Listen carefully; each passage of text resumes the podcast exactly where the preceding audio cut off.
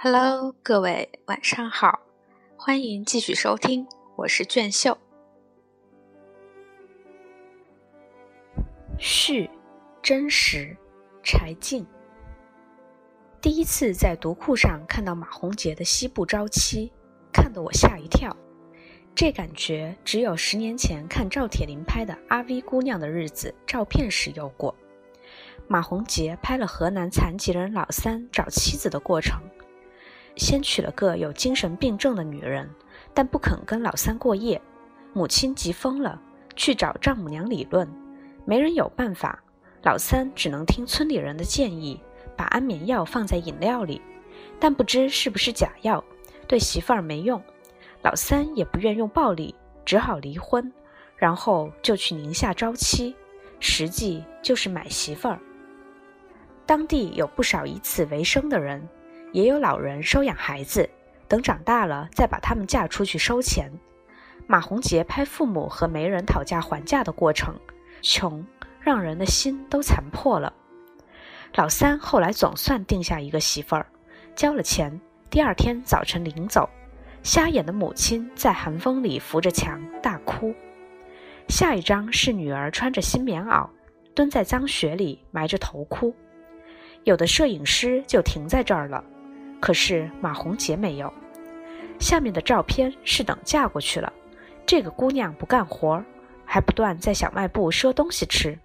家里受不了，给了100块钱让她回去，她怕是假钞，让换成2个50。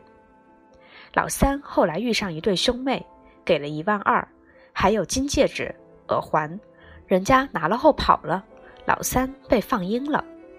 老三再去宁夏，这次招来了个叫红梅的媳妇儿，生了小孩，可是过了2年，红梅想家了，喝了老鼠药，老三只好让她回去，可不久又说还是这里好，回来了。最后一张照片是一家3口自顾自地向自己的方向发着茫然的呆。马宏杰还是没停在这儿，他还要拍下去。老三他跟拍了近30年，后来又拍了刘祥武，一个跟老三有着相同需求的湖北青年，一直拍到现在。这些照片没有什么谴责，也没有什么颂扬，就是观察。马宏杰拍的都是自己愿意拍的东西。西部朝七里的老三是他的远房亲戚，想拍纪实摄影，先把自家后院拍好。他说以前看过一个河南斗狗的视频，狗撕咬的极可怖，堵的人蹲在地上向狗狂喊，眼睛血红，嘴角挂下一长线口沫，站在旁边的全是花钱来看的人，老人妇女都有，抱着孩子在看，抿着嘴笑，还有人嗑着瓜子。我看的时候心里难受，那个印象一直在。跟马宏杰聊，他说他也在拍这个主题，他跟那个斗狗的老板是朋友，对方不久前还给他打过电话，很熟稔的口气，哥很不幸啊，又娶了个新媳妇儿。很明显他不是站在动物保护者的角度去拍的。我问他，你没有那种难受吗？他没有正面回答这个问题，只说他不轻易用谴责的方式，他只想知道为什么。他的照片就是这样。马宏杰拍耍猴人，一开始是在街上遇见，感兴趣，就陆续跟拍了近10年。马宏杰跟他们一起扒火车，带着馒头和10公斤自来水，众人躲在下雨的敞篷车厢里，头顶塑料布站着，猴子套着绳索，钻进人堆里避雨，都瑟缩着。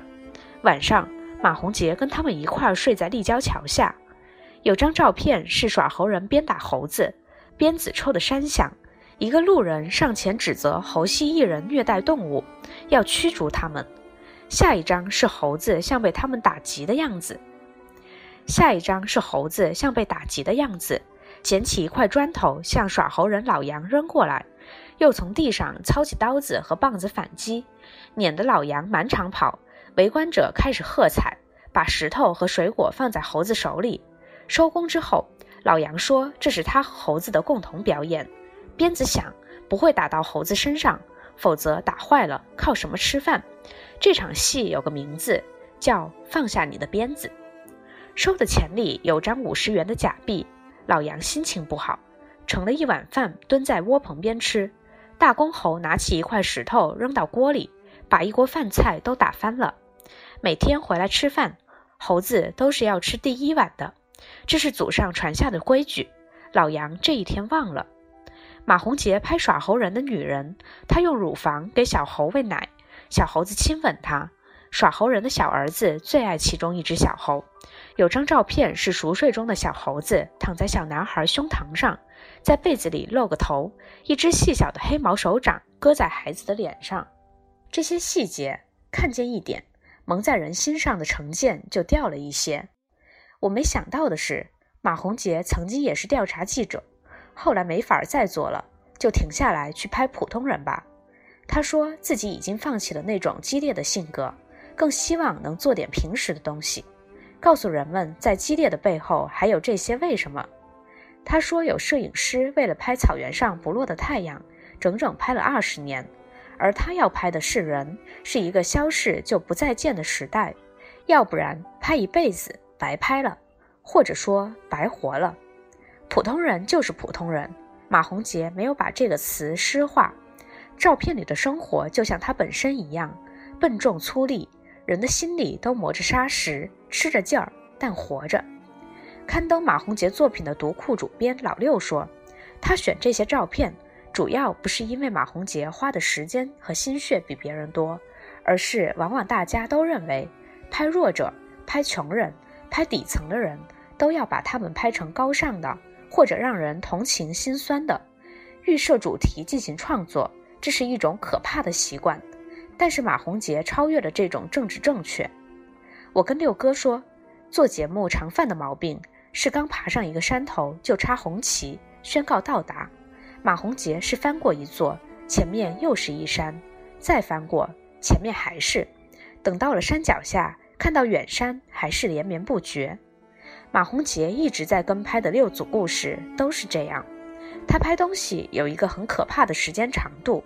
这种跨越有时候挺吓人的。他说他一定要活到最后，一直把这些人拍下去，拍到他们死，或者我死。我问马红杰他的原则是什么？真实，他说。接地气的马红杰，杨锦麟。与马红杰相识，缘起于老六的读库。那篇《耍猴人江湖行》，那冷峻的笔触，冷峻的镜头，冷峻的黑白照片，以及马红杰数年坚持不懈地记录写实过程，让我不仅甚为感动，也留下了深刻的印象。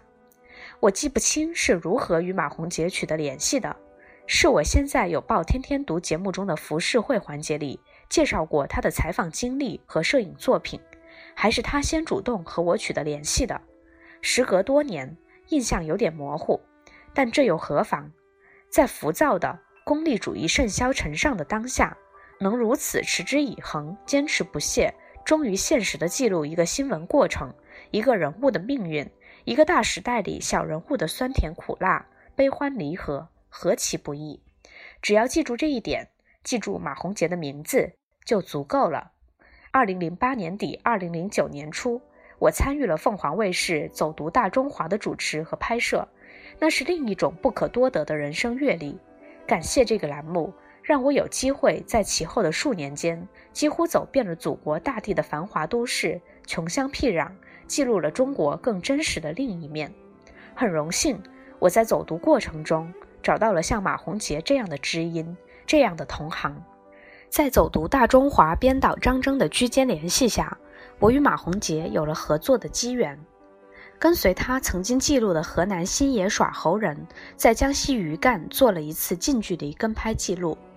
那是个雨雪交加的寒冬，与耍猴人相处的那几天，我和我的伙伴们用摄像机，马红杰用照相机，完整的记录了耍猴人的艰辛。节目播出之后，引起了诸多反响。我和我的伙伴们真实感受和分享了马红杰一以贯之的专业主义态度和精神，那是一般人在空调房、暖气屋里无法获得的对生命价值的追寻和体验。再就是2010年冬天，随马红杰一起从湖北出发，一路记录湖北大龄青年刘祥武到宁夏固原买气的过程。这一过程在马洪杰的书中已有详尽的记录，此不赘述。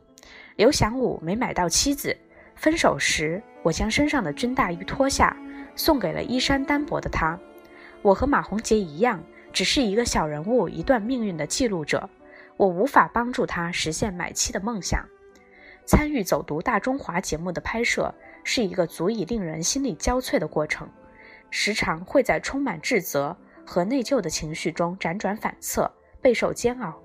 这是因为你看到了太多最底层人群的疾苦，看到了太多无助，太多陷入困境时的绝望面孔。你也许可以帮一些人或完成一些事，但你根本没有能力去帮助所有的人做所有的事儿，这会让你更加充满无力感、焦灼感，甚至负罪感。他们告诉我，这是抑郁症的前兆。